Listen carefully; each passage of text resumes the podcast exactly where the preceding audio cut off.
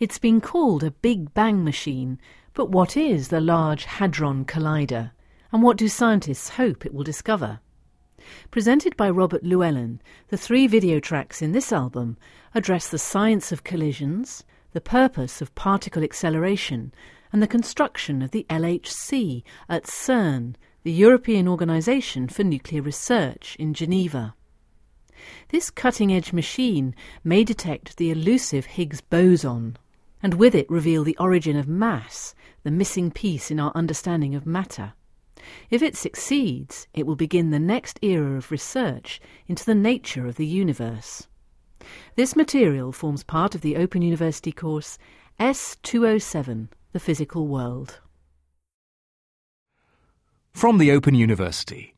For more information, go to www.open.ac.uk forward slash use.